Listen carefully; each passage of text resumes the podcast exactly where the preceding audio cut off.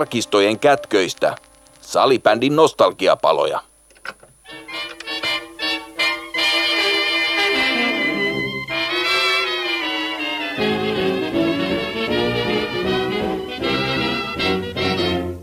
Salibändimuseon nostalgiapalojen jaksossa numero 29 nostalgisoidaan salibändin sarjatoiminnan uranuurtaja ja olosuhdeekspertti Esko Kyyhkysen kanssa salibändin evoluutiota sen reilun 30-vuotisen historian ajalta. Viime kesänä eläkkeelle jääneellä Kyyhkysellä on pitkä ja laaja perspektiivi lajin parissa. Hän on ollut mukana perustamassa Hämeen piiriä, hän on toiminut kansallisen ja kansainvälisen tason erotuomarina, hallituksen jäsenenä, usean valiokunnan puheenjohtajana ja sihteerinä sekä liiton kilpailu- ja olosuhdepäällikkönä. Työura Salibändiliitossa kesti kunnioitettavat 26 vuotta. Jälkipeleissä on taas sen vuorossa nostalgiapalojen Jukebox, jossa pureudumme Jantta Alkion ja Reksa Tiiaisen huumoribiiseihin, joita kaksikko taiteili useasta salibändipersoonasta. Nostalgiapalojen Jukebox viihdyttää kuulijoitaan näillä musiikillisilla ja sanoituksellisilla oivalluksilla. Studioisäntänä totuttuun tapaan on meikäläinen eli museoukko Iia Rikkinkonen.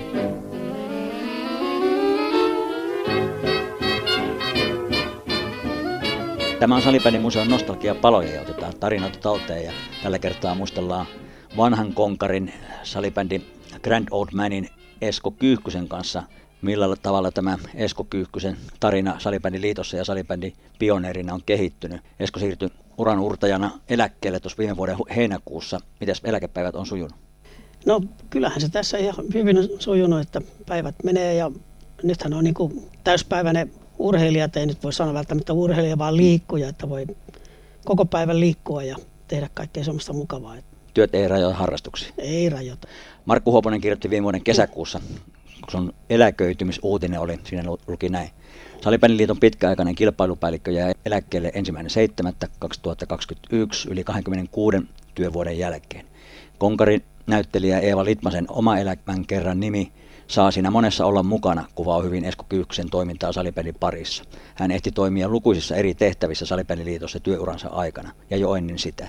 Eniten hänen kädenjälkensä näkyy kuitenkin salibändin sarja- ja olosuhdeasioiden puolella, joita hän hoiti salibändiliitossa kunnioitettavasti yli 26 vuotta.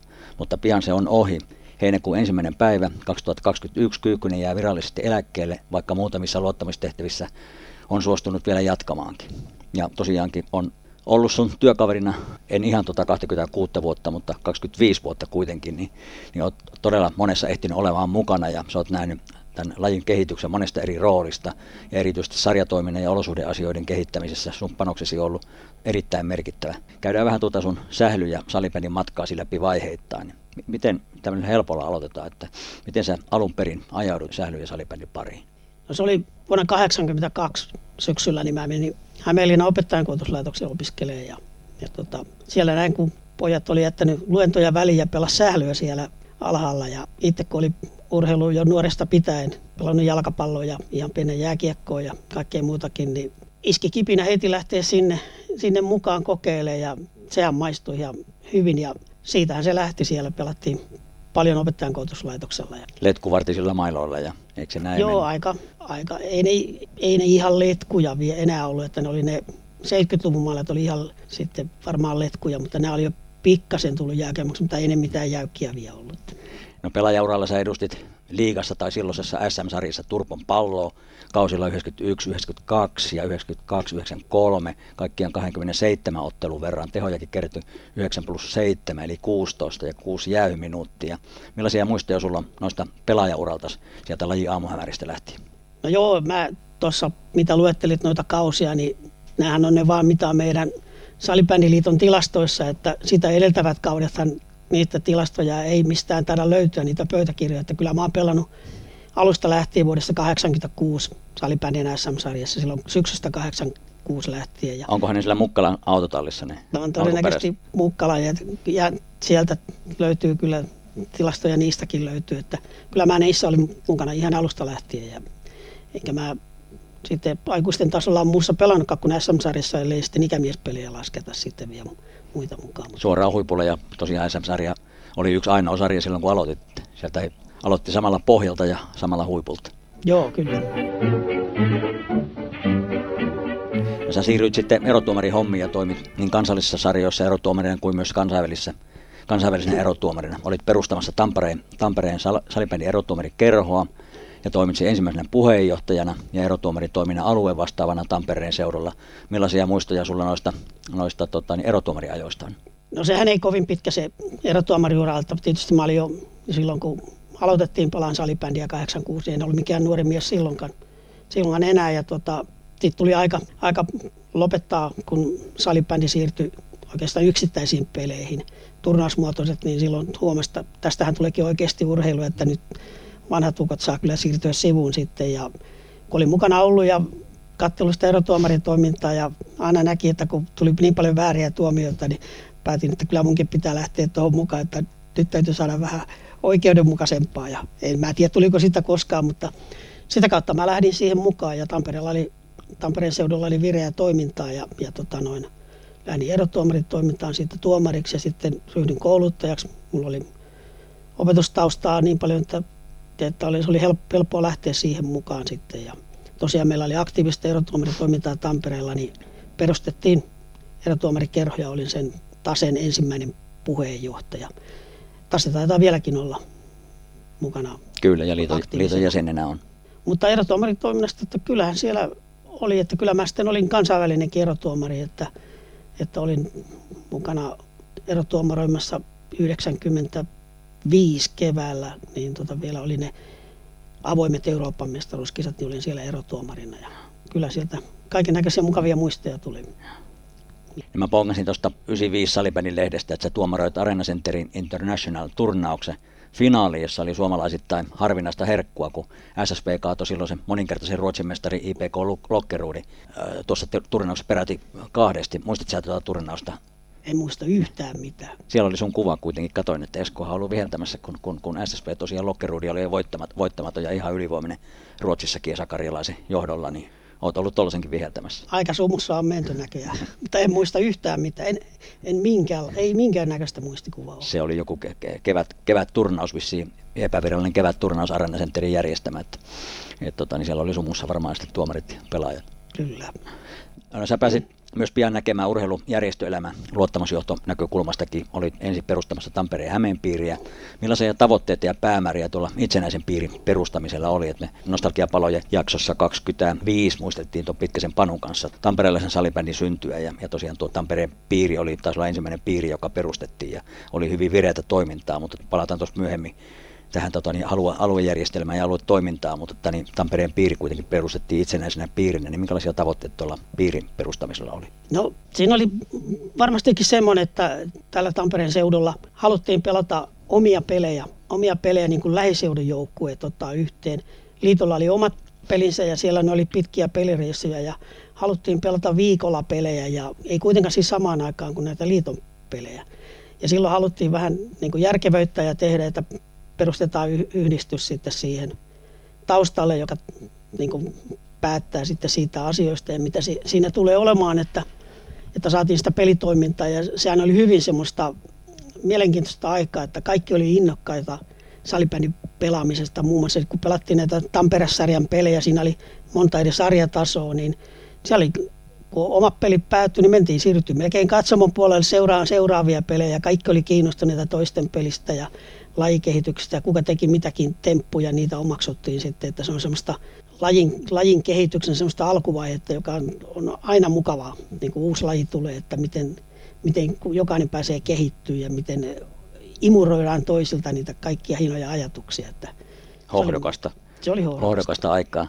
Joo, ja Tampereella oli, niin kuin tuossa todettiin, niin Tampere oli, oli vireätä ja jossain nostalgiapalossa taisin todetakin, että, että Tamperetta voidaan jopa pitää jossain mielessä niin kuin salipädin pääkaupunkina, mutta olosuuden ongelma oli jo silloin ja isot haasteet olosuhteiden suhteen ei saanut pelata, oli kieltoja ja niin edelleen, niin piiri ollut aika aktiivinen sitten vaikuttamaan tuonne kaupungin suuntaan, suuntaan että vapautettaisiin sitten näitä kielloista ja rajoitteista näitä olosuhteita. Joo, kyllä sitä oli, sitä oli mutta meillä oli sillä piirillä oli oikeastaan hyvä paikka, siinä on sellainen City-pelikaani, pelipaikka oli siinä Tampereen keskustassa vanhassa, vanhassa Finlaysonin kiinteistössä ja, tota, ja se keskittyi toiminta sinne.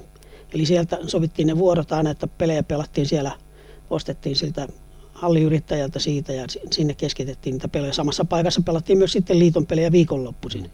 Mutta meillä oli se perusajatus silloin oli, että niitä ei pistä päällekkäin koskaan, että selkeästi tämä Tampere-sarjan pelit väisti liiton, liiton pelejä, että se niin kuin tavallaan meni sujuvasti sitten yhteen niiden kanssa, että samat joukkueet pysty pelaamaan molemmissa sarjoissa, että se oli samalla myös harjoitusta se, se Tampere-sarjan. Se, että sitten kun tuossa vähän kyselit sitä, että millaisia tavoitteita ja päämääriä, niin mä en usko, että sillä semmoista mitään semmoista, että se lähtisi kilpailemaan liiton kanssa tai mitään semmoista, eikä silloin ollut mitään semmoista, eikä sitä mietitty silläkään tavalla, että tuleeko järjestelmästä olen, että sellainen, että kaikki perustaa erilaisia, erilaisia yhdistyksiä, joista tulee alasauroja, ala, alajärjestöjä sitten liitolle, että, että tota, ei, ei semmoista oikeastaan osattu sillä tavalla vielä kuvitella, että se järjestäytyminen, tämä niin sanottu liiton organisoituminen, niin kyllä se varmaan silloinkin jo tajuttiin, että se tulee ylhäältä alaspäin eikä alalta ylöspäin. Liiton hallituksen jäsenenä sä aloitit sitten vuonna 1994. Olit muuten ääni harava tuossa liiton syyskokouksessa, katsoin jostain lehdestä, sait 70 ääntä kaiken kaikkiaan, tai suhteellinen vaalitapahan silloin oli. Sut valittiin siis syyskokouksessa 93, ja Salipänin lehdessä 5 93 Jukka Tervon kirjoittamassa liittokokousuutissa todetaan, ensi vuoden budjetti lähentelee jo kolmea miljoonaa Suomen markkaa. Lajissa ei enää pelata napeilla. Millaista tuo hallitustyöskentely oli silloin, silloin 90-luvun alkupuolella, kun hallituksessa aloitit? Kokoukset oli pitkiä. Ne oli semmoisia viiden, kuuden tunnin juttuja ja muistan kun Tampereella asuin silloin ja, ja tota noin, piti lähteä, että kun kulin junalla, niin että joutui monesta kokouksesta lähteä kesken pois, että ehti viimeiseen junaan, joka lähti joskus 11 aikaa. Ja kokous oli venynyt todella, todella pitkäksi ja kun niissä keskusteltiin hyvin paljon asioista ja käänneltiin ja väänneltiin, kaikilla oli mielenkiintoista ja, ja sitten siellä oli asioina oli yllättävän paljon pienempiäkin asioita sitten, mitä tänä päivänä ei hallituksessa ole. Että tota, se ei ole pelkkiä isojen linjojen käsittelyä. Niin, ja se oli tota, niin sitä aikaa, kun ei, ei varsinaisia toimihenkilöitä ollut, tai tuollahan taisi aloittaa ensimmäinen puolipäivänä, mutta kuitenkin että se hallitustyöskentelykin oli melko lailla operatiivista, ja siellä oli jokaisella annettu omat vastuualueet, joku vastasi erotuomaritoiminnasta, joku kilpailutoiminnasta ja niin edelleen, mutta se oli niin kuin hallituksen jäsenten vastuulla sitten tämän liiton toiminnan organisoiminen. No mä olin silloin jo, mä olin, mä olin myös silloin niin kuin sarja, se oli ei kilpailuvaliokunta, vaan sarjavaliokunta ja puheenjohtaja siinä. Ja sitten tietysti sarja-asioita. Kävin silloisen kilpailupäällikön kanssa ja niitä jouduin esittelemään ja perustelemaan sitten siinä hallituksessa niitä juttuja. Ja niitä käytiin läpi, varsinkin sarja-asioita tosi paljon käytiin läpi, mutta siellä oli paljon muitakin, että hyvin paljon semmoisia yksityiskohtaisempia asioita siellä. Ja pienen yksityiskohtana mä sanon, että silloin aloitti 94 alusta, niin Risto Kauppinenkin aloitti silloin hallituksen, hän aloitti siis puheenjohtajana. Kyllä, Mukkala vaihtui sitten ripaan silloin. No Salipänin lehdessä 1 94 Jukka Tervo kysyy uusilta hallituksen jäseniltä, mihin kaikkeen haluat luottamusmiehenä vaikuttaa. Esko Kyyhkösen vastaus oli tuohon kysymykseen näin. Koko liiton toiminnan kehittämiseen, aluetoiminnan yhdistämiseen liiton toimintaan ja lajin levittämiseen valtakunnan ykköseksi, tai ainakin melkein. Miten nuo tavoitteet toteutu? Ne oli kunnianhimoiset ja hyvät tavoitteet. Miten ne on sun mielestä toteutu? No kyllähän ne on aika hyvin toteutunut. Tietysti mä oon ollut työntekijänä omalta osaltani yhtenä pienenä palasena siellä muiden mukana edistämässä näitä tavoitteita, mutta kyllä aluetoiminta, alueellinen toiminta on tullut liiton alaiseksi. Sitä me tehtiin se sinunkin kanssasi. Silloin sitä pohdittiin 90-luvun puolen välin jälkeen, että miten sitä jalostetaan ja silloin päädyttiin tietynlaiseen, että tulee liiton alueet ja, ja siitä se lähti liikkeelle ja sehän oli voimakkaan kasvun aikaa Kyllä. sitten, mitä tuli. Ja varsinkin semmoisella sitten, kun tuli niitä alueellisia kilpailujärjestelmiä jokaiselle omansa vielä 90-luvun lopulla, niin se niin kuin sai sen aikuisten sarjatoiminnan. Ja samaan aikaan myös sitten junioritoiminta kasvoi valtavasti. Ja sitten tietysti, että kyllä me ollaan lähes valtakunnan ykköslajeja, että ihan mitallisijoilla ollaan. Ne näin voisi sanoa, että kyllä, näin 20, jos nopeasti laskee 27 vuoden jälkeen, niin, niin tota, aika hyvin on toteutunut noin hmm. noi tavoitteet, mitä silloin olet linjannut. No sitten keväällä 95 siirrytkin hallituksen jäsenestä liiton palkkatyöntekijäksi ja aloitit liiton kilpailupäällikkönä toukokuussa 1995. Miten tuo luottamushenkilöstö työntekijäksi siirtyminen tapahtui ja minkälainen, minkälainen keikkaus se oli? Joo, se taisi olla varmaan, että mä aloitin jo helmikuun puolella 95. Mä aloitin ja viralle, vaikka jo edeltä oli lähtenyt pois, niin aloitin ja virallinen työsuhde alkoi maaliskuun 15. Ja. Silloin ja tota, noin, noin, mä olin silloin kilpailuvaliokunnan puheenjohtajana siinä ja meillä oli siellä irtisanotunut kilpailupäällikkö. Pirkitte Selonen, kun se oli? Joo, joo. joo, hän oli toisiin tehtäviin siirtynyt ja tota, silloin siihen haettiin uutta henkilöä. Tämä oli, valintaprosessi oli jo ihan lopuilla ja siinä oli oikeastaan valittukin jo henkilö, kun hän sitten viime metreillä kieltäytyi.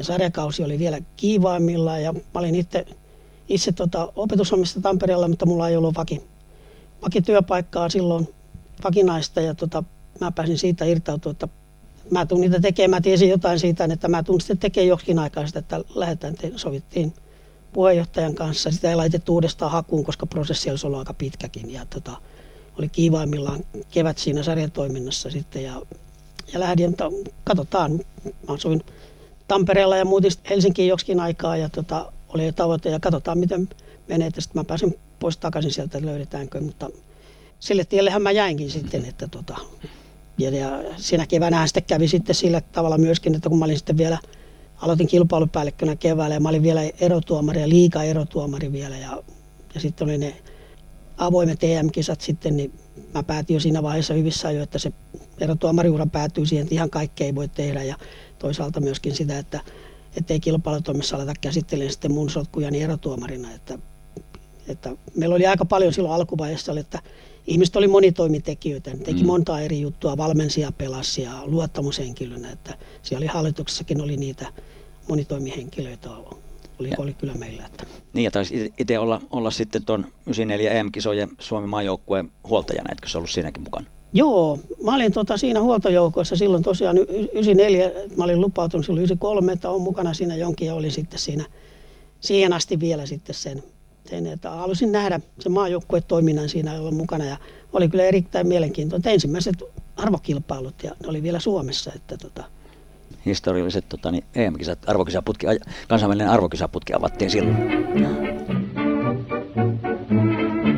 No työuras aikana, eli reilun 26 vuoden aikana ehditkin olemaan, niin kuin tuosta vähän todettiin jo, että monessa mukana vaikuttamassa lajin evoluutioon niin kuin monessa eri roolissa. Olet ollut jäsenenä sarjavaliokunnassa, joka sitten vaihtui kilpailuvaliokunnaksi, kansainvälisessä valiokunnassa, nuorisovaliokunnassa, joka myöhemmin vaihtui juniorivaliokunnaksi, olosuhdetyöryhmässä ja sääntövaliokunnassa. Sääntövaliokunnassa olet ollut sen perustamisesta, eli vuodesta 1998 lähtien, ja olet edelleenkin siinä mukana. Nyt kun sä muistelet noita valiokuntatyöskentelyaikoja, niin millaisia muistoja noista valiokuntatyöskentelystä herää?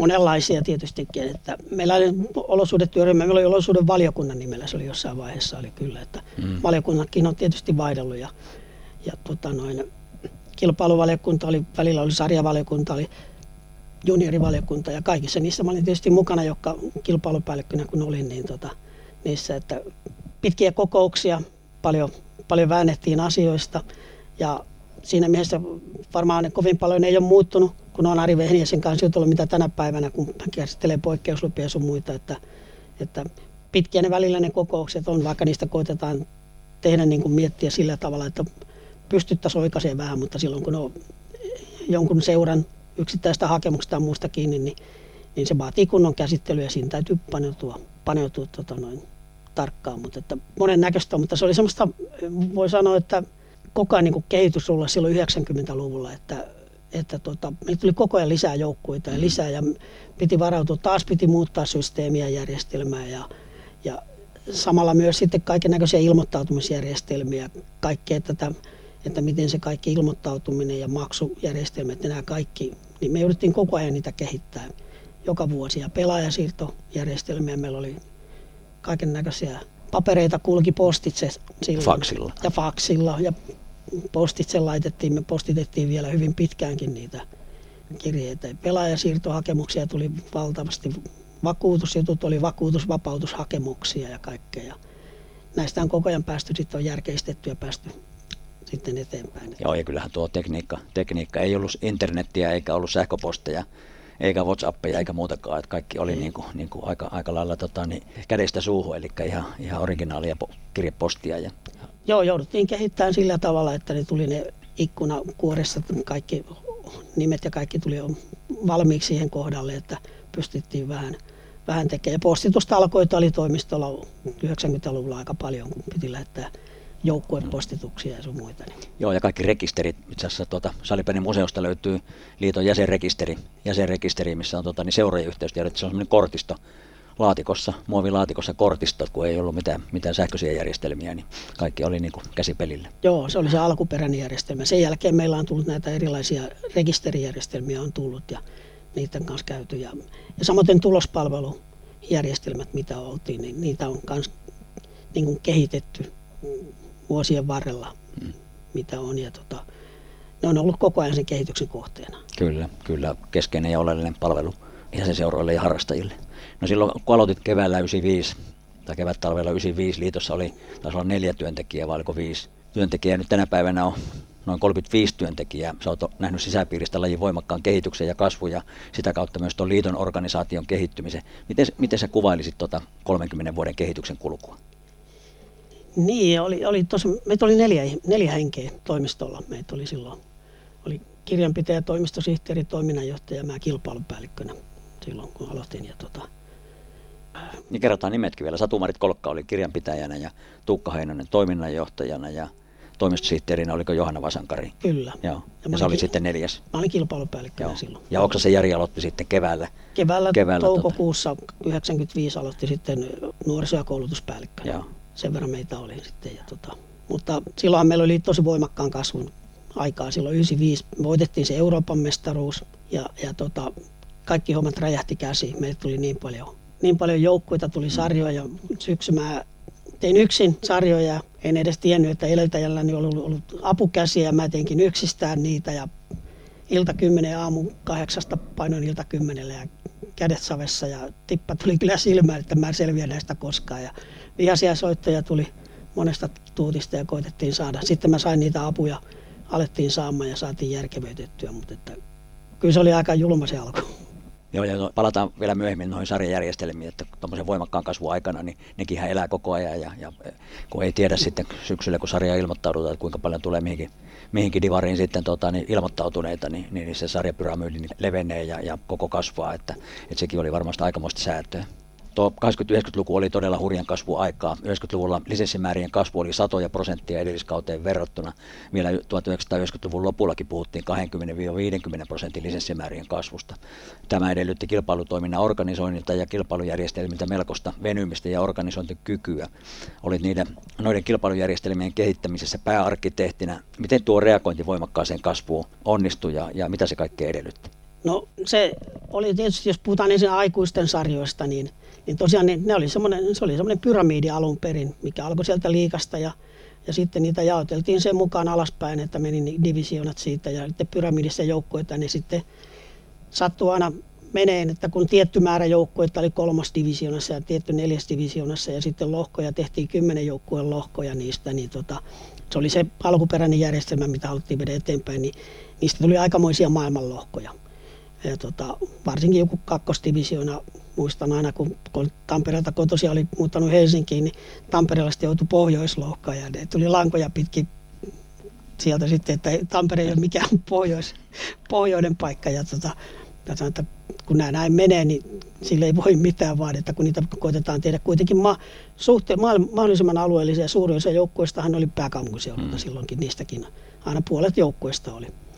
Ja se tuli siinä 98 vaiheella varmaan lähdettiin siihen siihen, että se ajatus, että tämä ei voi näin jatkua, vaan pitää tehdä, että luoda ne alueet, mitä meillä on olemassa, ja jokaiselle alueelle omat järjestelmänsä tietystä valtakunnallisesta tasosta, ja joita voidaan sitten sen jälkeen kasvattaa sen alueen kasvun mukaan.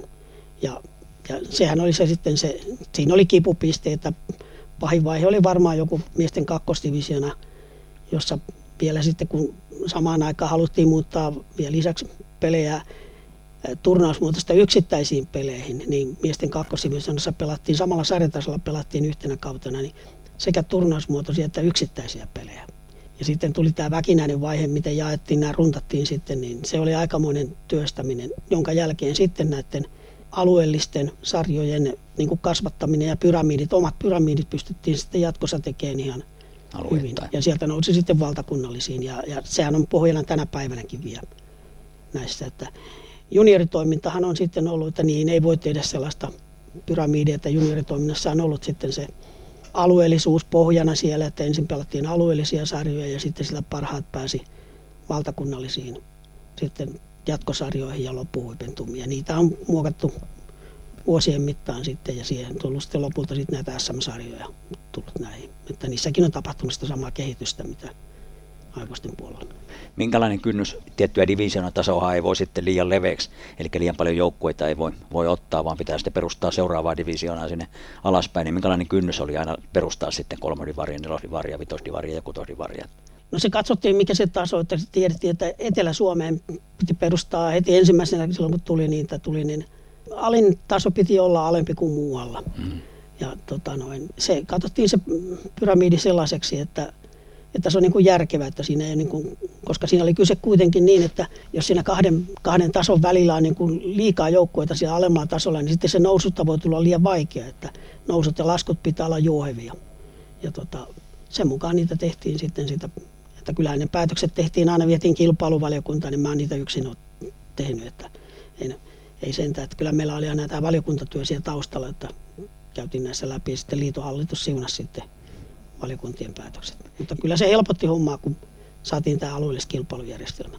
Joo, ja eikö ollut ihan, ihan alusta lähtien oli tavallaan niin tämmöinen, tämmöinen perusperiaate, että sarjat on avoimia, ei ole suljettuja sarjoja, vaan sen nousut ja nousut ja tippumiset toimii kaikkien sarjatasojen välillä. Ja, tänä päivänäkin vielä niin kuin tavallaan se periaate on voimassa, vaikka jotkut on vähän f osalta kuulutellut tai huudellut suljetusarjan perustamista ja niin edelleen, mutta tuo on tavallaan tähän saakkakin ollut ihan pyhä asia, että, että, että niin, joka sarjasta on mahdollista tippua ja, ja sinne on mahdollista nousta. Joo, kyllä, kyllä se näin on, että, että nimenomaan se nouseminen ja laskeminen, se on molemmat mahdollisia ja, ja sitten siellä semmoinen periaate, mitä ei pystytty aina, kaikkia ei pystytty saamaan sillä tavalla esille, oli se, että, että pitäisi olla suoria nousuja ja laskuja ja sitten vielä sarjan portaiden välillä niin kuin vertailu, että karsintaa.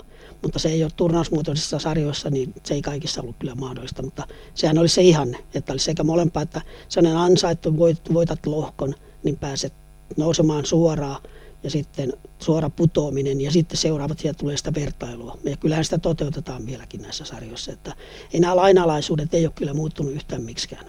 Joo, ja se on niin selvä sellaisessa vaiheessa varsinkin, jossa kehitys on, on niin voimakasta ja, ja kasvu voimakasta, rosterit muuttuu ja niin edelleen, että, että sitä vaihtuvuutta pitääkin olla. Tietenkin sitten kun tulee semmoinen seesteinen vaihe, ehkä jos, jos jollain tavalla nyt niin pääsarjojen osalta ollaan sellaisessa, mutta jos ajatellaan vaikka F-liigaa naisissa ja miehissä, niin kyllä ne kärkipääjoukkueet on säilynyt vuodesta toiseen nyt taaksepäin kattoenkin useampia vuosia samana ja, ja tota, niin se vaihtuvuus on sitten siellä, siellä hännillä ja, ja sitten todella vaikeaa sieltä nousun jälkeen on sitten niin, kuin niin sanotusti vakiinnuttaa paikkansa pääsarjoihin. No sarja on pelattu vuodesta 1986 lähtien, että kyllä siellä yläpäässä alkaa olla jo aika vakiintunutta, vakiintunutta toimintaa. Toisaalta voidaan sanoa, että eihän näissä mitään sellaista lopullista ratkaisua, että aina välillä käydään, että montako joukkuetta pitäisi olla F-liigassa, niin ei ole mitään lopullista määrää, että tästä ne on hamaan tappiin, vaan, vaan se heijastaa sitä aikaa ja kulttuuria, mitä halutaan. Ja yleensä tahtotila on se, että sarjat olisi mahdollisimman tasaisia. Että niin kuin kärjen, kärjen ja sitten sen alimman tason välillä, niin silloin se on mielenkiintoisimmilla. Ja yleensä silloin kaivataan isoja muutoksia, jos siellä heikommat joukkueet ovat on todella huonoja verrattuna kärkipäähän, niin silloin halutaan yleensä, että, että nyt pitää pudottaa joukkueen määrää. Ja se heijastaa yleensä aikaa ja se on semmoista hissiliikettä. Että Joo, ja kyllä sarjajärjestelmä ja tavallaan se sen hetkinen taso on sen ajan kuva, eli mikä se sen hetken tilanne on. Ja niin kuin tuossa totesit, niin, niin tilanteet muuttuu ja maailma muuttuu, että siinä mm. mielessä pitää olla, olla jollain tavalla liberaali ja valmis sitten, sitten tekemään niitä muutoksia vallitsevia olosuhteiden ja tilanteen mukaan. Ja siinä mielessä, just mihin viittasitkin, joukkueen määrät, onko 12 vai 14 vai 10 joukkuetta oikein siitä puhutaan nyt miesten liigassa ja, ja, ja siinä on tulossa nyt muutosta ensi kaudella, siitä puhutaan naisten, naisten F-liigan osalta ja niin edelleen, että se on jatkuvaa, jatkuvaa keskustelua, että mihin se sitten va- vakiintuu. Ei varmaan mihinkään, vaan, vaan se elää niin kuin vuosien saatossa sitten tilanteen mukaan. No kyllä elää ja on semmoinen toivehan aina on ollut, että sarjojen luojilla on ollut, että saataisiin mahdollisimman monta paikkakuntaa mukaan näihin, mutta kun vaikka joukkojen määrää nostetaan, niin sitä ei voi tietää, että tulee ne, ne joukkueet tulisi mahdollisimman monesta paikkakunnasta, vaan ne saattaa tulla – muutamilta keskittymisalueilta ja se ei niin kuin, tavallaan sitten kasvata sitä paikkakuntamäärää. Kyllä, ja se, se, sekin ollut tavallaan, ei tavallaan vaan käytännössä niin kuin pyhä asia, että, että urheilullisella perusteella pyritään ne, ne tota, niin sarjapaikat jakamaan ja ratkaisemaan. Toki joskus on jouduttu kabinettipäätöksilläkin niitä tekemään, mutta niissäkin on ollut kuitenkin vähintäänkin sivujuonteena tai toisena prioriteettina sitten tämä urheilullinen ja kilpailullinen menestyminen, että, että ei niitäkään ihan niin kuin, niin kuin pelkästään kabinettipäätöksillä ole tehty. Kyllä. Miten tämä, tämä salibändin sarjamuotoinen tai turnausmuotoinen sarjajärjestelmä, sehän on ihan uniikki ja, ja muista lajeista poikkeava. Eli tämmöinen niin sanotusti ava, avaimet käteen järjestelmä, eli liitto, liitto tekee sarjaohjelmat ja joukkueet ainoastaan ilmoittautuu ja maksaa, maksaa sen sarjamaksun ja muuten sitten se koko, koko niin kuin urheileminen tai kilpaileminen siinä sarjassa on avaimet käteen periaatteella. Eihän muilla lajeilla tällaista järjestelmää ole ja se lähti vielä turnausmuotoisuudesta silloin alun alkaa jopa niin kuin kaksipäiväisestä turnauksesta, niin muistatko miten, miten tota, niin tämä järjestelmä on niin kuin alun alkaen miten se on tähän moodiin lähtenyt kasvamaan? No kyllä se alkuperäinen syy on se, että meillä ei ollut kaukaloita. Ja, ja sitten kun kaukaloita ei ollut, oliko yksikö liitolla oli yksi kaukalo. Ja niin jossain vaiheessa taisi, taisi 90-luvun alussa vasta tulla niin kuin niin oikein virallinen kaukalo ja sitten oli niitä viritelmiä Perttilän, Perttilän tota, niin eri kaukaloa ja niin edelleen. Mutta Joo, ja silloin pelattiin sitten osittain ilman kaukolaakin joissakin pelattiin. Kyllä, silloin muistan itse, se, jo, jo, jos pala kun kakkosivarista aloitettiin, niin kyllä kakkosivaria pelattiin ilman kaukaloa, ei me sitä kaukaloa saatu, vaikka kaukalomaksua liitolle maksettiinkin. Joo, ja sen vuoksi, kun ei ollut kaukaloita ja sitä kuljetettiin aina, niin kerättiin siis turnausmuotoiset, järjestettiin yhteen paikkaan. Ja, ja sitten kun, kun se oli niin harvinaista herkkua, niin järjestettiin siis kaksipäiväisiä turnauksia. Eli lauantai, sunnuntai yleensä pelattiin niin, että, että tota, sunnuntai-päivä oli puolet, puolet siitä ja tota, siitähän tuli sitten se, että, että kun tultiin pitkän matkan takaa, niin jouduttiin yöpyä. Tai saatiin yöpyä. Niin, saatiin yöpyä ja liitolla ne oli hyvät hotellisopimukset silloin aikana oli sitten, mutta että kun urheilullis alkoi voittaa ja, ja kuitenkin toisena päivänä ei pelattu niin paljon kuin kotimatkallekin piti päästä ajoissa – että aamusta, että iltapäivällä piti olla jo ohi, että kun pitkiä kotimatkojakin oli, niin, tota, niin sitten alkoi muuttua yksipäiväisiksi suurin osa turnauksista, eli se oli niin kuin askel taas siihen suuntaan, että ei pelata kahtena päivänä. Että suurin osa alettiin pelaa, ja niinhän pelataan nykypäivänäkin, että nythän se on niitä tiettyjä junnujen karsintoja, SM-karsintoja tai jotain muita viikonlopputurnauksia, niin pelataan kahtena päivänä. Jotain tämmöisiä, niin tota, niitä enää, mutta että sieltä se lähti. Mutta tämä turnausmuotoisuus on kyllä ollut meille aikamoinen valtikeino, koska siihen se yksi lisäseikka oli myös tähän se, että kun se kaukalo homma, niin myös halleista oli pula, että me ei päästy lajina sillä tavalla liikuntahalleihin. Ne oli varattu perinteisille lentopallolle ja koripallolle vähän muutenkin vaan kuin ettei pelkkään pelitoimintaan, että oli niitä, että siellä sitten ei haluttu sillä antaa, niin sitten koitettiin ne harvat vuorot, mitä saatiin, niin ne käytettiin sitten tehokkaasti. Eli sillä tavalla ollaan pystytty, kun jouduttiin koko ajan painiin, kun laji kasvo koko ajan, niin mistä me saadaan lisää vuoroja. Ja mietittiin, mietittiin sitä ja, ja kunnat, piti, kunnat piti niitä vuorojaan siellä varattuna perinteisille lajeille. Ja onneksi meillä oli tämä yksityinen puoli, joka on kyllä pelastanut meitä aika paljon tässä. Että molemmat on meille tärkeitä ollut, sekä tämä yksityinen puoli, mutta myös sitten maakunnissa kunnallinen puoli. Että yksityinen puoli on ollut Helsinki-Turku-Tampere-akselilla – erittäin voimakas. Ja, Joo, palataan tuohon olosuuden, olosuuden juttuihin ja omana, omana kohtana. Ja eikö tavallaan niin kuin kolmas ollut vielä, vielä sitten niin kuin erotuomareiden riittävyys, että, että sekin helpotti, kun oli turnausmuotoisia, niin, niin erotuomarit sai niin kuin saman päivän aikana ja turnauksessa pystyvät niin kuin vietämään enemmän pelejä ja saatiin sillä tavalla sitoutettua tuomareitakin, ettei tarvinnut ihan yhden ottelun takia lähteä sitten pelipaikkakunnalle. Kyllä, joo, ja tuomarit on aika paljon turnauksia todellakin urakoi, että se oli sellaista niin kuin kymmenen joukkueen turnauksissa, kun pelattiin, niin pelattiinko siellä, tuliko siellä kuusi vai seitsemän tehtävää päivän aikana, niin kyllä se viimeisessä viheltäminen varmaan erotuomarilla oli aika, että, että tota, vähän sumussa mentiin loppu. Mutta se, oli varmaan, se oli varmaan monelle tuomarille ihan hyvä tulonlähde sitten, sitten tota, niin opiskelujen tai työn ohessa lisää, lisäansioita. Kyllä, totta kai. Vielä tuohon kaksipäiväisiin turnauksiin kun muistelee, ja niin kuin tuossa totesitkin, että urheilullisuus kasvoi, kyllähän ne sunnuntai-pelit oli sitten, sitten monessa, monessa kohtaa aika tuskaa, siellä oli hotelliyö vietetty ja mahdollisesti käyty sitten radalla yhteisöllisyyttä kasvattamassa siellä parin puolella, niin sunnuntai-pelit oli sitten tuskaa, niin, niin siinä mielessä tämä, tämä sitten kun laji siirtyi urheilullisempaan suuntaan, niin sekin oli aika niin kuin, niin kuin luontema evoluutio, että sitten siirryttiin yksipäiväisiin turnauksiin. No ne lauantai-illan jatkopelit voidaan käsitellä sitten seuraavassa podcastissa.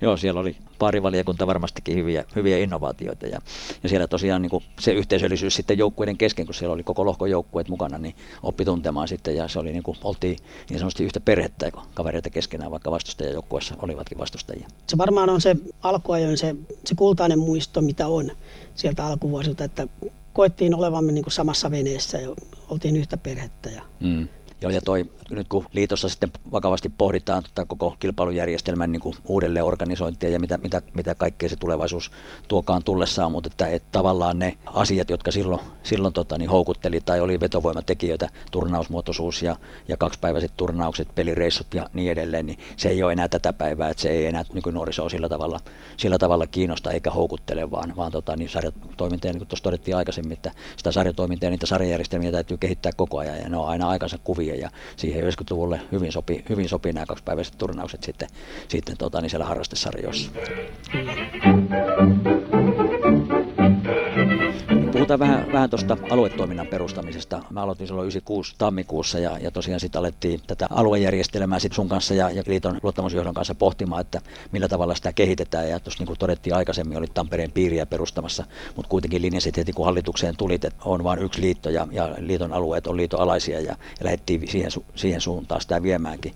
Ja periaatteena että se organisaatiomalli on matala, että et, tota, niin ei ole itsenäisiä piirejä, niin kuin oli esimerkiksi Paloliitolla – ja, ja oli Ruotsin liitollakin ja, ja siellä käytiin vähän benchmarkkaamassakin, että et, tota, niin, ne oli vähän tuskasia sen, sen itsenäisten piirien kanssa. Ja se oli, siinä syntyi aina eturistiriitoja sitten, kun oli itsenäisiä yhdistyksiä, nämä piirit, niin eturistiriitoja liitoja piirin järjestöjen välillä. Ja paloliittokin on nyt aika tuskaisesti joutunut tai päässyt purkamaan ja ovat tuon piiriorganisaation purkanut. Ja, ja nyt ne, ne alueet on sitten suoraan liitoalaisia niin kuin oli meilläkin. Ja, ja pidettiin tärkeänä, että liitto on se valtakunnallinen järjestö ja liitolla on omat alueet, jotka, jotka toimii sitten niin kuin liiton ohjauksessa kanssa, mutta jos sä vähän muistelet, tota, miten se lähti, lähti käyntiin. Joo, kyllähän niissä oli, juuri niin kuin sanoit, niin tota, kyllä toi, toi lähtökohta, mikä silloin päätettiin tehdä, niin kyllähän se on osoittautunut oikeaksi, että, että ne on liiton alueita. Ja pysyy silloin, silloin tota noin, kaikki pysyy, pysyy liiton näpeissä ja sitten pystytään tarjoamaan samanhintaisia, pystyttiin tarjoamaan samanhintaista osallistumismaksua sarjoihin kaikilla, kaikilla alueilla niin, että sitä pystyttiin sillä tavalla tekemään. Ja Valtakunnallinen yhdenvertaisuus toteutuu sillä tavalla? Kyllä, kyllä. Äh, muistaakseni silloin, kun me lähdettiin sitä Pohjois-Suomen aluetta miettiä ja sinne työntekijöitä miettiä ja mietittiin, silloin heti alussa mietittiin, että, että missä meillä on eniten työmaata, mistä me voidaan saada niin kuin paljon vaikuttavuutta ja lisää harrastajia, niin kyllä se, se Pohjois-Suomi sieltä odottautui ja silloin se Juha Laukka palkattiin sinne sitten Kyllä, puolipäiväisenä ja puolipäiväisenä Laukka oli sitten Oulun pöllöjä silloin se salibändiseuran kun vetäjänä ja, ja tota, niin puolipäiväisenä liiton ensimmäisenä alueen vastaavana. Se, se, oli se alku, kyllä. kyllä. Ja sitten tuli, sit tuli vissi Sisä-Suomi Sisä-Suomi ja Tampereelle palkattiin ja Etelä-Suomi Helsinkiin palkattiin Juhani Leppästä tänne Tampereelle ja, ja sitten Terholaaksosta tuonne tonne, tota, niin Etelä-Suomeen. Kyllä. Ja tosiaan se samalla niin kuin lähtökohtaisesti sama alueorganisaatio edelleenkin. Toki sitten nämä... Niin, meillä oli jaettuna sillä tavalla, tai oli vielä, että Pohjois-Suomi Pohjanmaa kuului samaan ja, ja sitten Itä-Suomi ja Kaakkois-Suomi kuului silloin samaan Kyllä.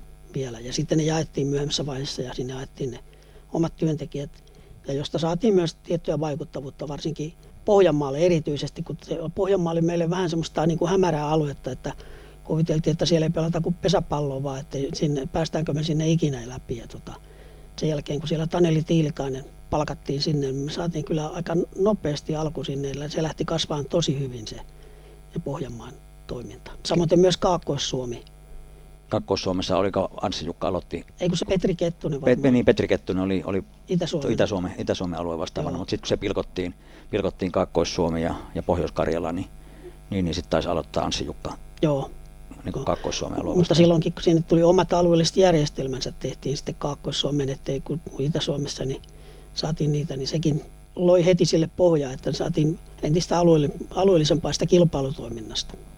Joo, ja oikeastaan niin kuin tämä aluejärjestelmä on aika, aika niin kuin siinä originaalissa formussa lukuottamatta se Pohjois-Suomen pilkkomista ja Itä-Suomen pilkkomista kahteen alueeseen, mutta originaalissa formussa viime, viime vuoteen saakka, jolloin sitten vähän, vähän toki ne urheilullista ja kilpailullista alueet edelleenkin ne seitsemän, mutta, mutta nyt niin kuin liiton organisaatiossa on vähän eri tavalla sitten jaettu aluevastaavia on vähemmän tai niitä sarjatoiminnan vastaavia on vähän vähemmän ja sitten on, on seura, seurapalvelupäälliköitä, jotka vastaa sitten taas niin kuin kontakteista ja vuorovaikutuksesta ja palvelusta sitten seurojen suuntaan. Joo, toi oli, toi oli viime kesän organisoitumisessa. Kuuntelin silloin sitten, kun oli jo jäänyt varsinaisesti pois töistäkin oikeastaan silloin keväällä, kun sitä käytiin läpi, niin on, on, on kyllä sitä mieltä, että oli, oli hyvä veto. Että tuossa tota, oli ihan hyvä veto, että yritetään saada neljä, neljä semmoista aluetta, jossa yksikköä, jossa on sekä on sitä tota, noin seuratoimintaa, on sarjatoiminnan henkilöä ja sitten on vielä valmennuskoulutukseen ja siitä saadaan sitten semmoinen tietty nyrkki, joka pystyisi yhdessä, että toivottavasti sitä jatkosta tulee, että sitä, sitä alueellisuuden korostamista, vaikka liitto on kuitenkin se iso yksikkö, niin sieltä mitä lähempänä ollaan seuroja ja pelaajia, niin kyllä mun mielestä se, ja, ja pohditaan niiden asioita ja niistä lähtökohdista, minkälaiset yhteydet siellä ja mikä tilanne siellä on, niin tota, pystytään palvelemaan parhaiten. Joo, se on ihan taivaan tosi se on tiedetty aina, että, että tavallaan sieltä Alakivenmäeltä, Norsunluutornista, niin ei sieltä pysty niitä alueellisia eroja näkemään, vaan se palvelu, palvelukonsepti ja palvelu, ra, palvelun rakenne, asiakaspalvelun rakenne pitää olla sellainen, että mahdollisimman lähellä siellä seuroja ollaan ja siinä kontaktipinnassa ja tunnetaan ne alueelliset erot ja, ja, ja poikkeavuudet ja nuanssit, mitä liittyy sitten sen alueen toimintaan ja, ja, ja suhteisiin sillä alueella ja vaikuttavuuteen, niin mitä lähempänä siellä liiton organisaation resurssit on, on sitten seuroja ja, ja sitä aluetta, niin, niin sitä parempaa se, se toiminta varmasti tulee olemaan. Ja siellä on nyt siellä on hyvät kokeneet seuratoimintapäälliköt nyt liitolla nämä kaikki, mitkä siellä on. Ja tota, he pystyy sillä alueella sitä kokonaista, kokonaisesti käsittelemään. He tuntee kuitenkin tämän alueen hyvin ja, ja myös sitten auttamaan kilpailutoiminnan suunnittelussa siihen. Sitten siellä valmennuskoulutuksen puolella on erittäin hyvät henkilöt siellä, että uskon, että tästä tulee hyvä vielä. Kyllä. Mutta siinä menee joku vuosi, kun sitä varmaan kehitetään. Ihan varmasti, ihan varmasti mikä ei niin tapahdu hetkessä ja, ja tota, niin, se on kehitys, kehitysprosessi sitten. No sitten paitsi, että tuo alue, aluetoiminnan käynnistäminen oli iso, iso juttu, niin iso juttu oli myös sitten SSPR Salibändi Oyn perustaminen, eli, eli osan toiminnasta siirtäminen osakeyhtiön muotoiseen orgaaniin, joka perustettiin vuonna 1999 ja tota, niin sen SSPL Salibändi Oy yhtiön vastuulle siirtyi pääsarjojen kilpailutoiminnan organisointi, myynti ja markkinointi sekä Suomen CAP-tapahtuma ja kotimaassa järjestettävät kansainväliset tapahtumat lukuun ottamatta arvokisoja. Miten tuo sisäinen työjako, organisatorinen muutos tarkoitti sun, sun näkökulmasta, olit silloin niin kuin liiton kilpailupäällikkönä, niin se oli aika ratkaiseva kuitenkin sitten noiden pääsarjojen osalta.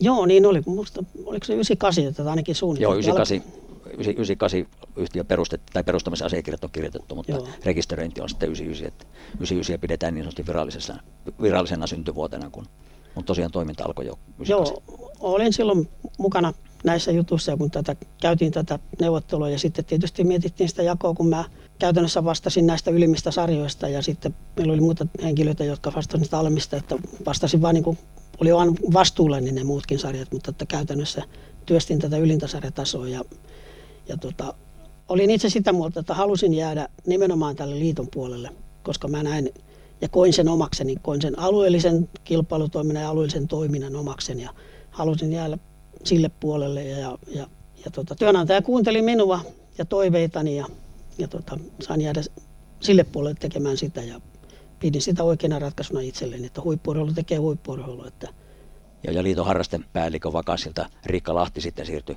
siirtyi tuohon osakeyhtiöön, osakeyhtiön kilpailupäälliköksi ja J.P. Anttila sitten aloitti, aloitti tuon osakeyhtiön ensimmäisenä toimarina.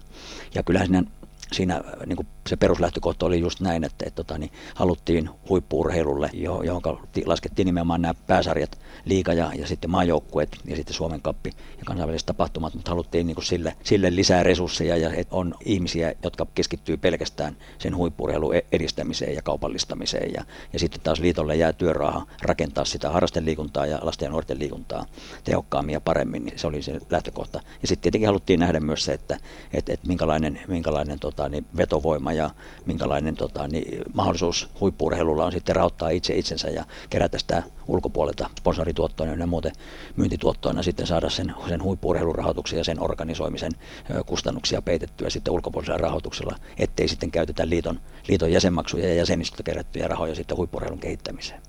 Joo, kyllähän se, se oli mennyt vähän siihen vaiheeseen jo, että työntekijät määrä oli pikkasen kasvatettu meillä ja silloin kävi niin, että siinä vähän niin kuin kaikilla oli näppinsä mukana tässä huippuurheilussa ja sitten koitti tehdä sitä muutakin ja tehtiin vähän sekin sokin, niin haluttiin tehdä se sel- selkeä pesäero, että ne, jotka tekee huippuurheilua, niin tekee huippuurheilua sitten. Ja keskittyy pelkästään siihen eikä, eikä häröile sitä muualle.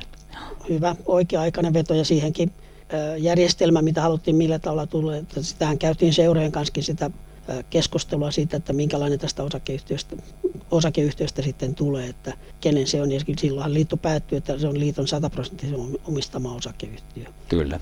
Kyllä seuroillehan tarjottiin silloin mahdollista lähteä osakkaaksi, mutta ei ollut kellään seuralla halua eikä, eikä varmaan resurssejakaan sitten ja varmaan ihan järkevääkin, koska sinnehän jouduttiin sitten kuitenkin pikkusen vielä myöhemminkin pumppaamaan pääomaa, että, että osakeyhtiö pysyy jaloilla ja kunnes se niin kuin, siivet kantoi sitten omillaan. Mutta tota, niin, fiksu hyvä päätös ja sillä tavalla uniikki, uniikki ja ihan erillinen ratkaisu taas kuin mitkä muut lajiliitot on, minkälaiseen muut lajiliitot on päättynyt. se oli meidän näköinen, meidän näköinen ratkaisu ja, ja siinä, sitäkin on tässä vuosien varrella sitten vähän uuteen formuun laitettu, että sieltä on, on sitten maajoukkueet palautettu niin sanotusti liittoon, liittoon ja Suomen kappi kanssa ja, ja tota, niin ne kansainväliset tapahtumat että siinä on jäänyt, jäänyt puhtaasti pelkästään tämä, tämä miesten pääsarja ja naisten pääsarja, joka kulkee niin kuin samana, samana sarjana tai F-liigana. Ja tuon terminologian tai sarjojen nimeen, nimeen nimenomaan nostankin esiin, esiin sen, että tuo alkuperäinen, kun sarjatoiminta alkoi, niin sehän oli se pääsarjan nimi, oli SM-sarja, kunnes sille tuli sitten niin sanottu markkinointinimi Salibändi Liiga 93, se taisi olla sen, sen keksiä vielä, että, että sitä pyöriteltiin ja, ja mietittiin mikä se nimi on, mutta, mutta eikö tämä sulta tämä salibändi liiga nimi, nimi nimenomaan tullut? Kyllä se tuli joo siitä ja sitä ei käytetty ja sille saatiin selve, selkeästi niin kuin sellainen arvomaailma sille, että se on parempi se salibändi liiga kuin salibändi SM-sarja, koska liiganimi oli otettu silloin käyttöön muutamat sarjat oli, oli jääkiekon SM-liiga oli mm. ja kaikkea muuta, niin saatiin se käyttöön sitten ja, ja tota, sehän toimi sitten aputoiminimenäkin tälle osakeyhtiölle. Osakeyhtiölle, joo. Kyllä, no miten itkikö sydän verta, kun sitten sarjan nimi, salibändin liikan sarjan nimi muuttui F-liigaksi 2020, että nykyään se kulkee sitten kyseinen sarja F-liigan nimellä. Joo, kyllä, kyllä se vähän, kyllä, kyllä täytyy tunnustaa, että ehkä mä näen sen päivän, että joku tulevaisuudessa keksii nostalgisesti, että se sarjan nimeksi tuli salibändiliiga, mm. mutta siihen saattaa mennä aika pitkä aika. Salibändiliiga on hyvin kuvaava nimi ja se kertoo, kertoo suoraan ja F-liigalla on sitten toisenlaisia ja, ja niin kuin sanotaan, että ne on aina aikansa kuvia ja, ja, ja nyt, nyt, tosiaan mennään, mennään ja F-liiga on hyvin, hyvin brändäytynyt ja, ja tota, niin monenlaista palautetta tullut, mutta pääosin hyvin positiivista palautetta sarjan, sarjasta ja sarjan nimestä ja se kuinka siellä asioita nyt tällä hetkellä hoidetaan. Eteenpäin on menty. Tämä oli ensimmäinen osa uran uurtaja Esko Kyyhkysen tarinasta. Nostalgia paljon seuraavassa jaksossa numero 30 jatkamme tarinointia eläköityneen Kyyhkysen kanssa.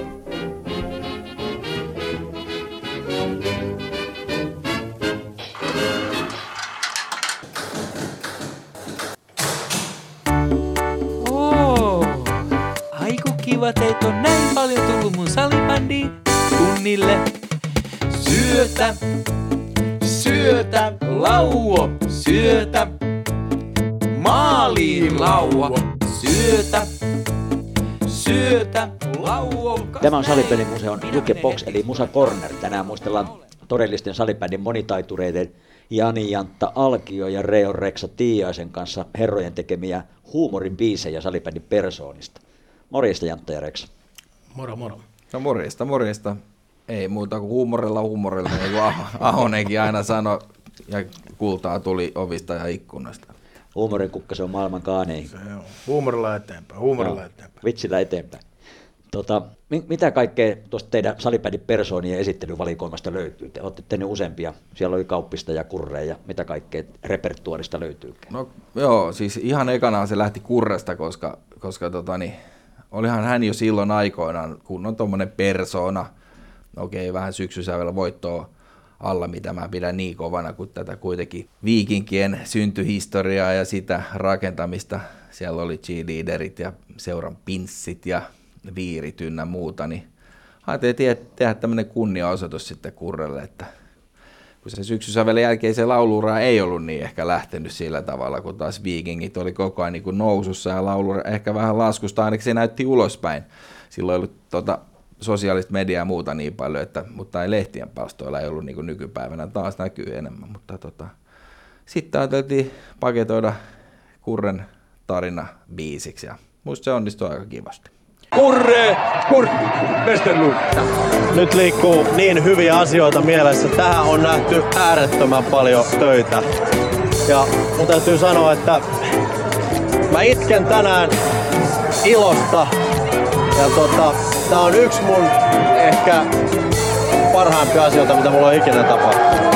Aivan mieletön fiilis.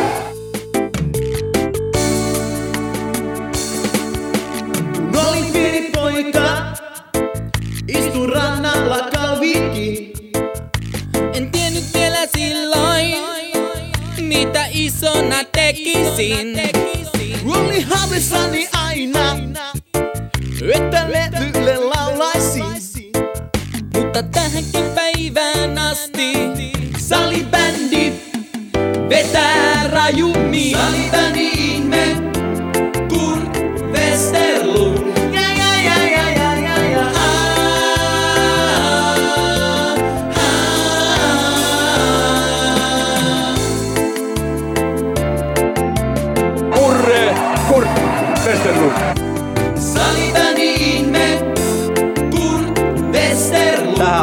nähty äärettömän paljon Salibändi ja, ja. Ah, ah.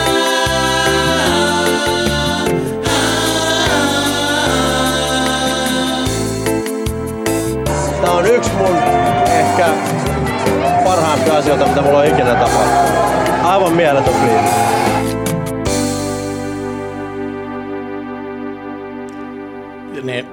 Joo, lähti hyvin just nimenomaan silleen, että kun meillä oli tämmöisiä Nykyään, ny, nykyään kutsuttaisiin palavereiksi. Meillä oli tuota Kalliossa sellaisia istuntoja Reon kanssa. Sitten miet, mietittiin, että mitäs tänään tehtäisiin. Ja oltiin luovia nuoria miehiä ja, ja sitten just tuli, että joo, no niin, tästä al- alkaa rakentumaan ja, ja ne rakentui just nimenomaan ne kappaleet siinä hetkessä.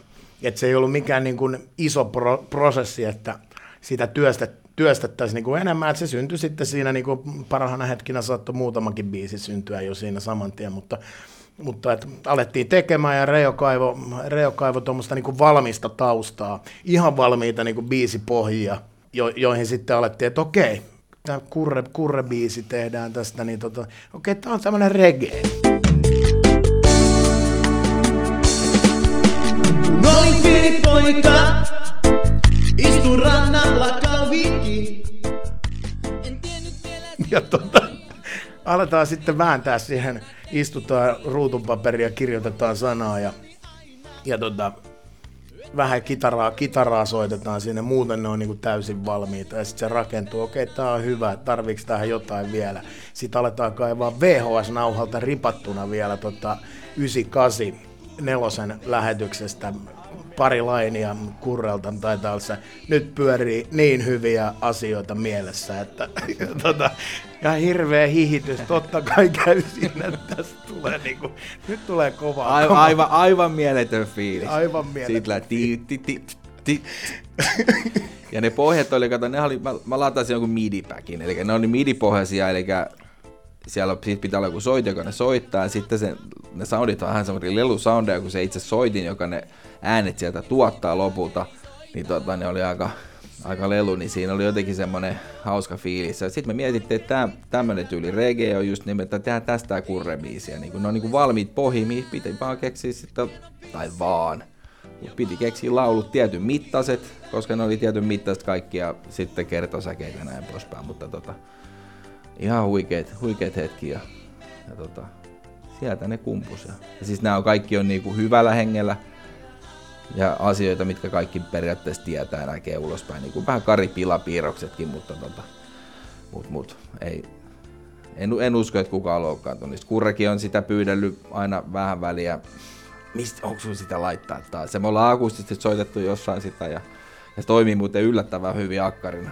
Joo, sitä on soitettu ihan, se on niitä noista biiseistä toinen semmoinen, mitä on akustisesti soitettu sitten ihan livenäkin jossain, jossain tämmöisissä tapahtumissa, missä porukka sen tietää, niin sitä on soitettu muun muassa Fat Pipein tota, jossain juhlissa. Ja, Ja naisten, erä naisten, naisten tota, niin bileet oli jotkut Kyllä, jossain. niin sielläkin ollaan soitettu sitä. Ja, ja, ja tosiaan, niin kuin, niin kuin Reo sanoikin, niin, niin kyllä nämä on aina isolla kunnioituksella tehty, että näin missään nimessä, jos joku ulkopuolinen tuollaisen kuuntelee, niin ajattelee, että tämä on niin kuin vittuilukappale. Mm. Sitä se ei missään nimessä, ei, ei mit- mikään näistä ole, vaan ne on niin kuin kaikki suurella kuitenkin rakkaudella ja sellaisella tehty, ja niille ei ole tarkoitus ketään niin kuin loukata, että jos joku tuommoisen biisin kuuntelee ja niin kuin ajattelee, että hei, siististi vittuiltu, niin sitä se ei ole. Ei missään nimessä. Niin, pi, niin kuin pilkkalauluja positiivisessa hengessä. Kyllä. Mä muistan, kun tota, niin niitä alkoi putkahteleen teiltä, putkahteleen teiltä, niin porukka jännityneenä odotti, että ke- kenestä tulee seuraava. Tulispa musta.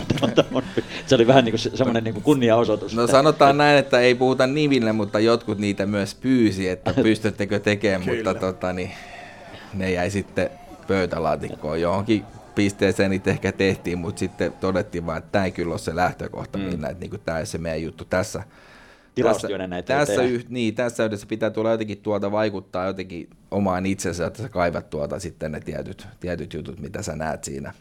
Koska silloin, jos sä et ole itse keksinyt, et sä nähnytkään ehkä aihetta siihen. Mm. Sustaan olisi voinut kyllä tehdä laulun, mutta sä istut noiden tilinauhojen päällä, ne ei ole uskaltanut.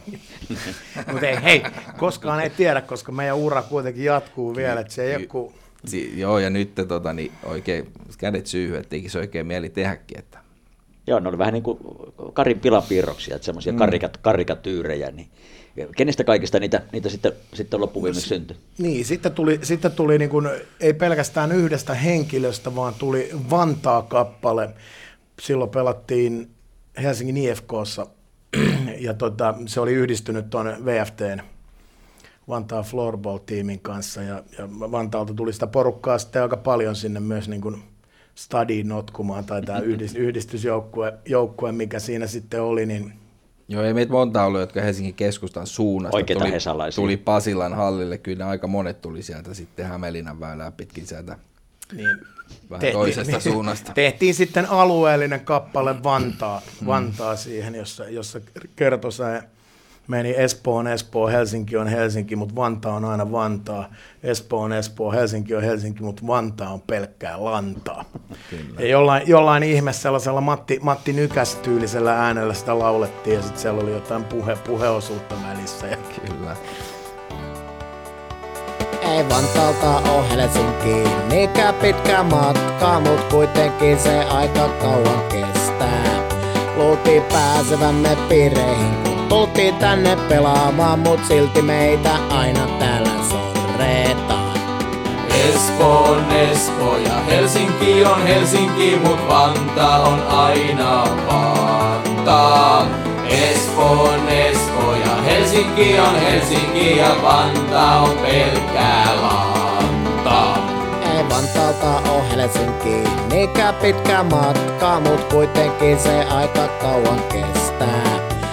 Pukukopissa mua pilkataan, kun kotipaikka Vantaa, joku totee kenen kengissä on lantaa.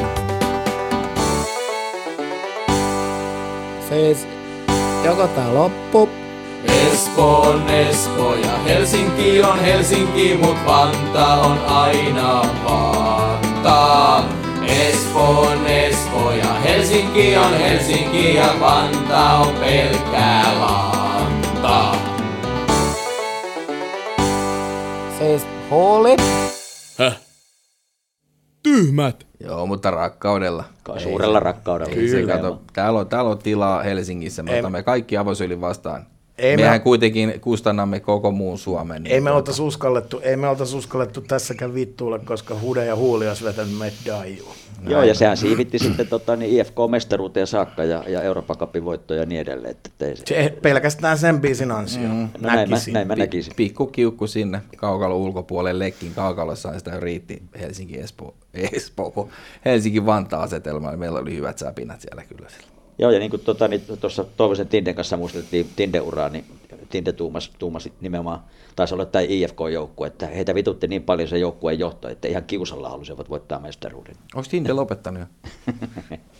Tämä tuli uutinen. Liiton miehenä. Liiton miehenä, liiton miehenä aloittanut. niin just. No miten, ja sitten sit syntyi Kauppisesta ja Erikssonin Lassesta. Joo, kanssa. ne oli, ne oli sitten tota, niin kuin tossa saagassa. Lasset oli, Lars Eriksson eli Lasse oli, tota, taisi olla silloin tota, ollut just tämä U20-maajoukkue päävalmentaja. Siellä taisi olla, oliko Petterin kanssa jotain pientä siinä sitten mennyt?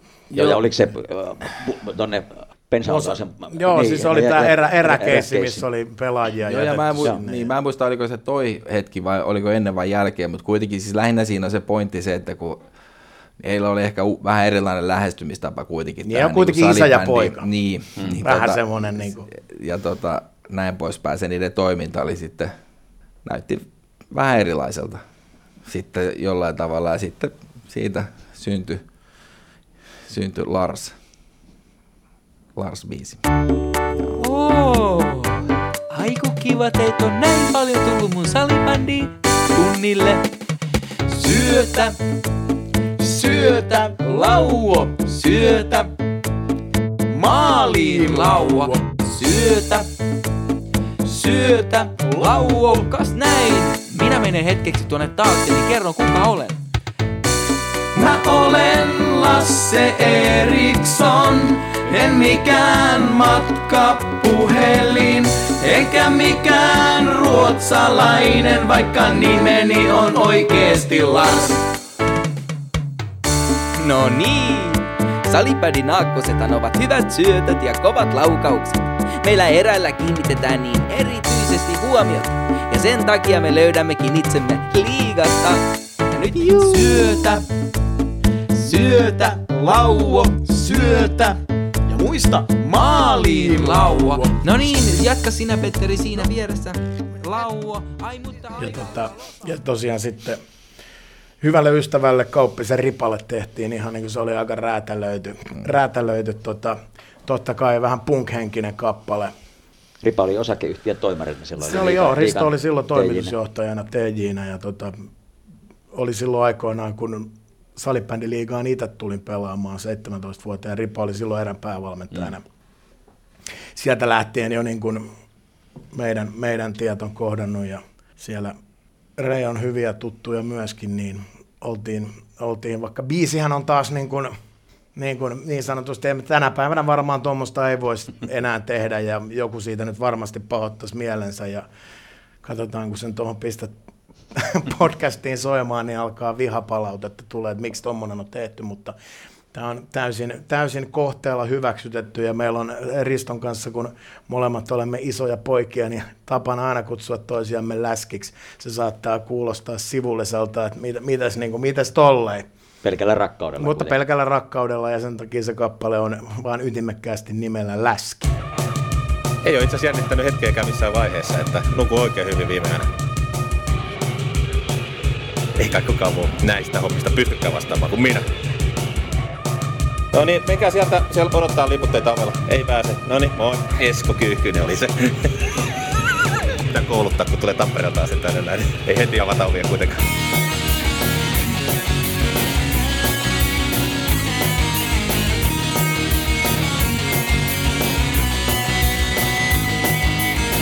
Kouluvuoresta hän lähti, ei ollut vielä tähti. Mosahallissa ääni kaikui, meriteijän mukaan tarttui. Mosa vaihtui petopaitaan, erä tippui mutta sarjaan. Kaltsu soitti nyt tai heti, makea elämä Pasilaan veti. Läski säätää, läski vääntää, läski liigan asioista päättää. Läski säätää, läski vääntää, läski liigan asioista päättää. Läski, läski, läski. Läski, läski, läski. Läski säätää, läski vääntää, läski Mutta miettikää, miten kaunis sana läski oikeasti on läski. Se on semmoinen hellyttely. Ja se- semmoinen, oh, joo joo. Että semmoinen tota- suomalainen ellyttely. Niin, vitun läski on sitten taas eri. No se on eri. Ko- Koska siinä joku voi mielikuva muuttua, mutta tota, Mutta joo, siis ja tässä niinku just toinen, toinen kappale, niin tämä kyseinen kappalehan Risto Kauppisen, oliko 50 V-synttärit vai jotain semmoista. Jotkut vähän isommat juhlat mm. se oli, missä oltiin soittamassa keikkaa sitten. Niin. Ihan livenä. Ihan livenä sitten soitettiin myös ak- akustinen, akustinen versio tästä, tästä Ripan biisistä ja se on, se on ehkä näistä biiseistä, kuitenkin näistä huumoribiiseistä, mitä on tehty, niin se on ehkä omasta mielestä semmoinen jotenkin. Mä tykkään siitä ehkä eniten. Joo, ja tuo tuommoinen punk-henkinen, se No se on, pure- se, pure- se on pure varmaan meikäläisenkin. osittain se, että sehän ei ole mitään mampaa. Eikä reki. Läski säätää, läski vääntää, läski liigan asioista päättää. Läski säätää, läski vääntää, läski liigan asioista päättää. Mulla oma suosikki on kyllä toi kurrebiisi jotenkin. Se No on se kyllä, kyllä mä- sanotaan, että se niitten- Oli, siinä, oli, siinä oli jotenkin siis, kun miettii just näitä syntyhetkiä varsinkin, että se niinku, sen ympäri ei pelkään biisi biisinä, vaan se mitä kaikkea siihen niinku kuuluu ja liittyy, niin se oli kyllä. Vetää rajummin, saliväliin me, Kurt Westerlund. Aivan mieletön biisi. Saliväliin me, Kurt Westerlund. Ja, ja, ja, ja, ja, ja, Joo, ja.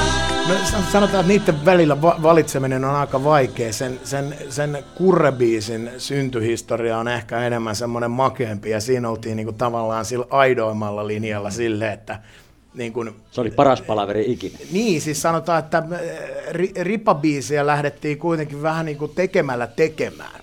Ja Mm. toi kurrebiisi lähti niin kuin semmoisella vaan niin kuin intuitiolla, että en tiedä mones naksu oli siinä, niin kuin, naksu oli menossa siinä, kun istunnot, palaverithan oli semmoisia, että istuttiin, istuttiin siinä niin kuin koneen äärellä pisteellä ja vähän jotain fiilisteltiin sieltä, että minkälaisia juttuja ja, ja vietettiin iltaa ja isolla värikynällä, että, niin kuin, että se idea on syntynyt siinä hetkessä, että okei, että se alkaa niin kuin rakentua siinä, niin ehkä mä voin peruuttaa kyllä tuossa sen verran, että mä nyt komppaan kuitenkin, kun mä rupean miettimään niin Reo tässä asiassa, että se on niin kuin tavallaan kurrebiisi on aidoimmillaan sitä, mistä se homma lähti liikkeelle.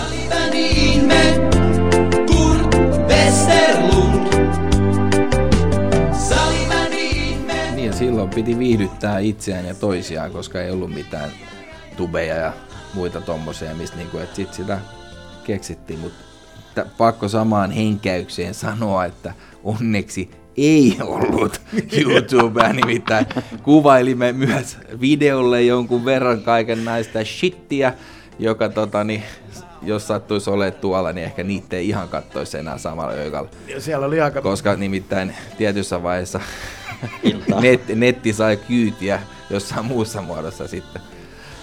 Koska meillähän oli Kalliossa jo silloin kaapeli, joka ainoana täällä muuten paino jollain modemeilla rupsutti sitten vähän hitaammin kaikkea. Meillä oli mahdollisuus. Viihteen Isolla valtaväylällä. linjalla. Isolla linjalla. Joo, ja tämä sijoittuu aikaan 2003, 2004, 2005, 2006. No Kauppinen aloitti 2006 aloitti. Mm. Joo, siinä näitä näitä on- hetkinen, lopetti 2006, kun minä Siinä näitä on 2006. tehty siitä. Joo. Sanotaan, että mulle 2002 ja 2010 on samaa vuotta melkein. Joo, että joo. se oli sitä aikaa. Se on vaikea, vaikea laittaa mihinkään tietyn vuoteen. Että jos te muistatte, niin sitten En jos mä joskus siis- muistellaan johonkin, niin tota, sitten päivämäärät pitää varmistaa joltain muilta. Joo, mä ihan, mulla on ihan samanlainen, että jos joku nyt kysy, kysyisi nimenomaan, että niin kuin minä vuonna toi biisi on tehty, niin en mä, mulla on ihan sama No, putki kaikki siitä. 2002 tai 3. Niin. Sitä, joo, näin se, näin se varmaan. Sanotaan, että 2000-luvulla. Niin, nimenomaan. Kyllä, tällä, vuos, tällä vuosituhannella. Mutta hei, näihin, näihin kuviin, näihin tunnelmiin laitetaan, laitetaan tota, niin huumoripläjäyksiä jukeboksiin soimaan. Kiitoksia herrat.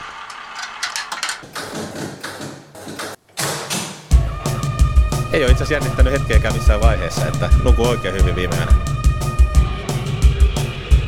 Ei kai kukaan muu näistä hommista pystykään vastaamaan kuin minä. No niin, menkää sieltä, siellä odottaa liputteita ovella. Ei pääse. No niin, moi. Esko Kyyhkynen oli se. Pitää kouluttaa, kun tulee Tampereelta asti tänne näin. Ei heti avata ovia kuitenkaan.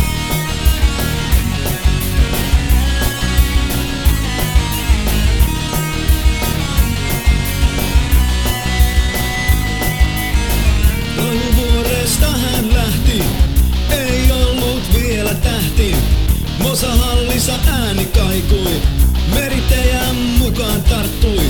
Mosa vaihtui petopaitaan, erä tippui mutta sarjaan. Katsu soitti nyt tai heti, makea elämä Pasilaan veteen. Läski säätää, läski vääntää, läski liigan asioista päättää. Läski säätää, läski vääntää, läski liigan asioista päättää.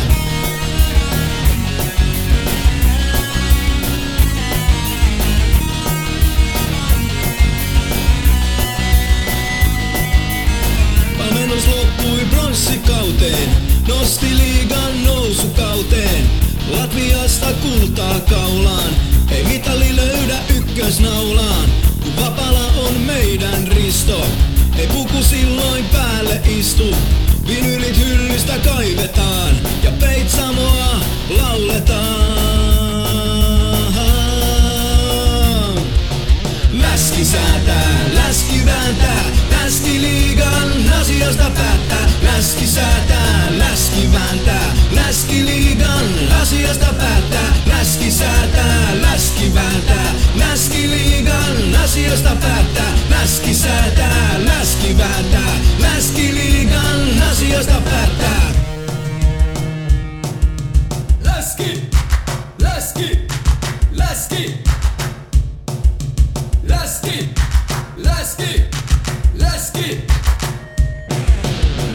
Läski säätää, läski vääntää, läski liigan asioista päättää. Läski säätää, läski vääntää, läski liigan asioista päättää. Läski säätää, läski vääntää, läski liigan asioista päättää. Läski säätää, läski vääntää, läski liigan asioista päättää. Läski säätää, läski vääntää, läski liigan asioista päättää.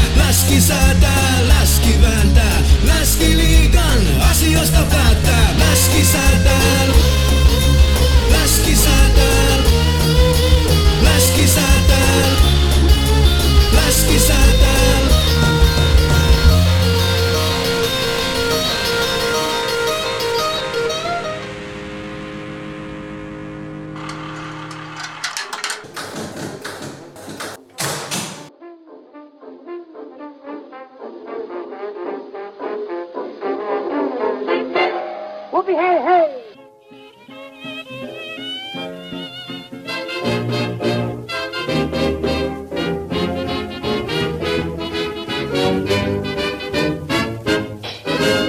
Suomessa on noin 800 salibändiseuraa, joissa liikkuu yli 100 000 harrastajaa. Näissä seuroissa toimii kymmeniä tuhansia vapaaehtoisia. Vapaaehtoisten voimin johdetaan, valmennetaan, huolletaan, kuljetetaan ja ruokitaan valtava määrä salibändin parissa olevia ihmisiä. Vapaaehtoistyön arvo suomalaisessa seuratoiminnassa on noin 700 miljoonaa euroa, mutta oikeasti se on mittaamattoman arvokasta. Ilman vapaaehtoisia seurat ja joukkueet eivät voisi toimia. Vapaaehtoiset ovat äärettömän tärkeitä. Kiitos kaikille teille, jotka teette salibändin mahdolliseksi.